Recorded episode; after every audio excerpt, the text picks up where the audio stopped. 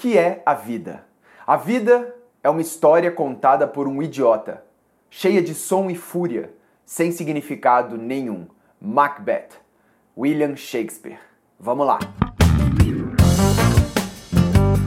Queridos bibliófilos e queridas bibliófilas, bem-vindos ao canal Ler é Verbo, o seu canal de livros e escrita. E hoje vamos falar sobre esse livro fantástico, O Som e a Fúria, de William Faulkner. Mas antes gostaria de pedir para você se inscrever no canal, pois assim você não perde nenhuma atualização e você encontra muito mais material gratuito no site lereverbo.com.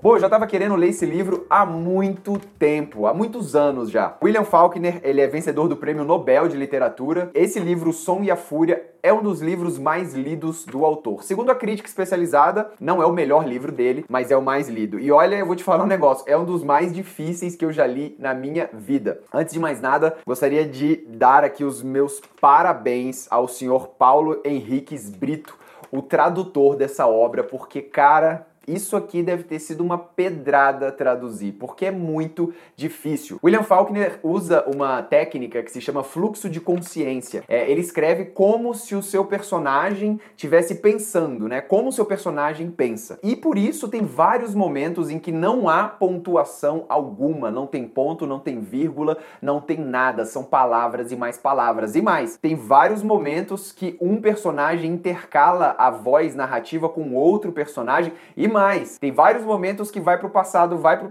presente, vai pro futuro e mais. O primeiro capítulo é escrito por uma pessoa com autismo, o que torna a linguagem muito difícil. Então, parabéns para Paulo Henriques Brito que conseguiu traduzir essa obra. Eu fico imaginando o seguinte: William Faulkner para os americanos deve ser assim, tipo Machado de Assis pra gente. Porque você lê Machado de Assis traduzido, é legal, né? Você pega a história, inclusive tem um review de um cara que é Better Than Food, que fala sobre Memórias Póstumas de Brás Cubas, que ele achou fantástico, e realmente é um livro fantástico. Agora, você lê Machado de Assis em português é um prazer, é um deleite muito maior do que ler ele traduzido. E eu imagino que William Faulkner deve ser assim. A história é sobre uma família do sul dos Estados Unidos, então ali você já tem tipos, né? Você tem um escravo negro, você tem aquela pessoa sulista e você tem que pegar os regionalismos, os maneirismos. Imagina traduzir tudo isso, cara, que dificuldade. Então deve ser um prazer ler esse livro em inglês, mas o meu inglês não vai tão distante para conseguir essa façanha. Em português eu já achei muito difícil, mas então vamos lá. Do que se trata o livro? O livro é, não vai ter spoiler, tá? Esse vídeo fica tranquilo. É, o livro trata de uma, de uma família é, no sul dos Estados Unidos que está em decadência completa. O pai dessa família morreu e os irmãos que contam a história. É, e a história é muito interessante porque a obra é dividida em quatro capítulos, digamos assim, que são quatro datas. A primeira data é 7 de abril de 1928, a segunda data é 2 de junho de 1910, a terceira data é 6 de abril de 1928 e a última data é 8 de abril de 1928. Então é um dia aqui, aí ele volta aí quase é, 18 anos, aí depois ele vem pro dia anterior a esse e o último capítulo é o dia posterior a esse. E cada capítulo é contado contado por um irmão e o último capítulo é contado pelo próprio narrador, tendo como personagem principal a, a escrava que trabalhava, que cuidava da família, né? O primeiro capítulo é contado por um irmão. É, esse irmão ele tem um, um certo grau de autismo, então é muito difícil você cair de paraquedas numa história,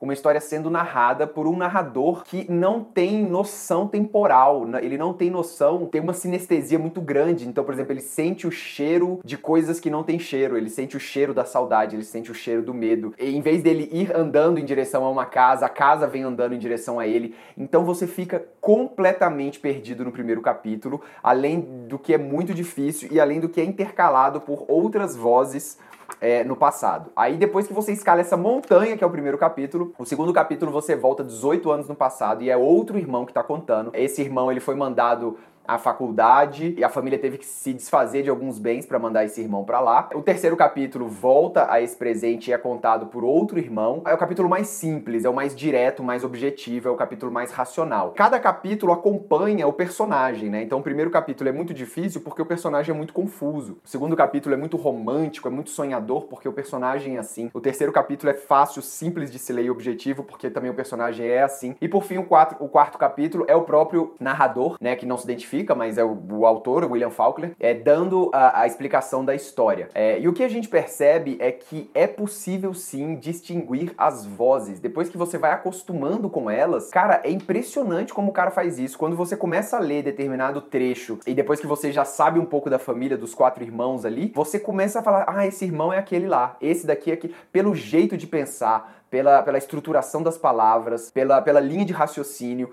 E isso é fantástico fantástico, cara. É muito difícil fazer isso na escrita. Você conseguir imprimir uma personalidade nas palavras ali, né? Independente do leitor, quando você vai lendo, a cadência muda e você sabe que você tá lendo determinado irmão, ou pelo menos o pensamento daquele irmão, né? O trecho que eu mais gostei no livro, e eu acho que a maioria das pessoas também se encanta, é o início do capítulo 2, cara. Eu tenho que ler aqui para vocês. Quando a sombra do caixilho apareceu na cortina, era entre 7 e 8 horas. E portanto eu estava no tempo de novo, ouvindo o relógio. Era o relógio de meu avô, e quando ganhei de meu pai, ele disse: Estou lhe dando o mausoléu de toda esperança e de todo desejo. É extremamente provável que você o use para lograr o reducto absurdum de toda experiência humana, que será tão pouco adaptado às suas necessidades individuais quanto foi as dele e as do pai dele. Dou-lhe este relógio não para que você se lembre do tempo, mas para que você possa esquecê-lo por um momento de vez em quando e não gaste todo o seu fôlego tentando conquistá-lo, porque jamais se ganha batalha alguma, ele disse. Nenhuma batalha sequer é lutada. O campo revela ao homem apenas sua própria loucura e desespero, e a vitória é uma ilusão de filósofos e nécios. Que isso, meu amigo! Que que isso, cara? O dia que eu escrevi um parágrafo desse, cara, eu, eu, eu sento e choro. Uma lágrima cai do meu olho, porque isso aqui é muito bonito, cara. Estou lhe dando o mausoléu. Tipo assim, um relógio. Estou lhe dando o mausoléu de toda esperança e de todo desejo, ou seja, o tempo. O tempo é o mausoléu, é aquele lugar que vai ficar para sempre guardado toda esperança e todo desejo. Isso aqui é lindo demais, cara. E o livro, assim, ele não é todo assim, como eu disse, esse é o início do segundo capítulo. E do primeiro capítulo, quando você acaba e, lê isso do segundo capítulo, você fala, meu Deus, que eu tô em outro livro. Parece que você tá em outro livro, realmente.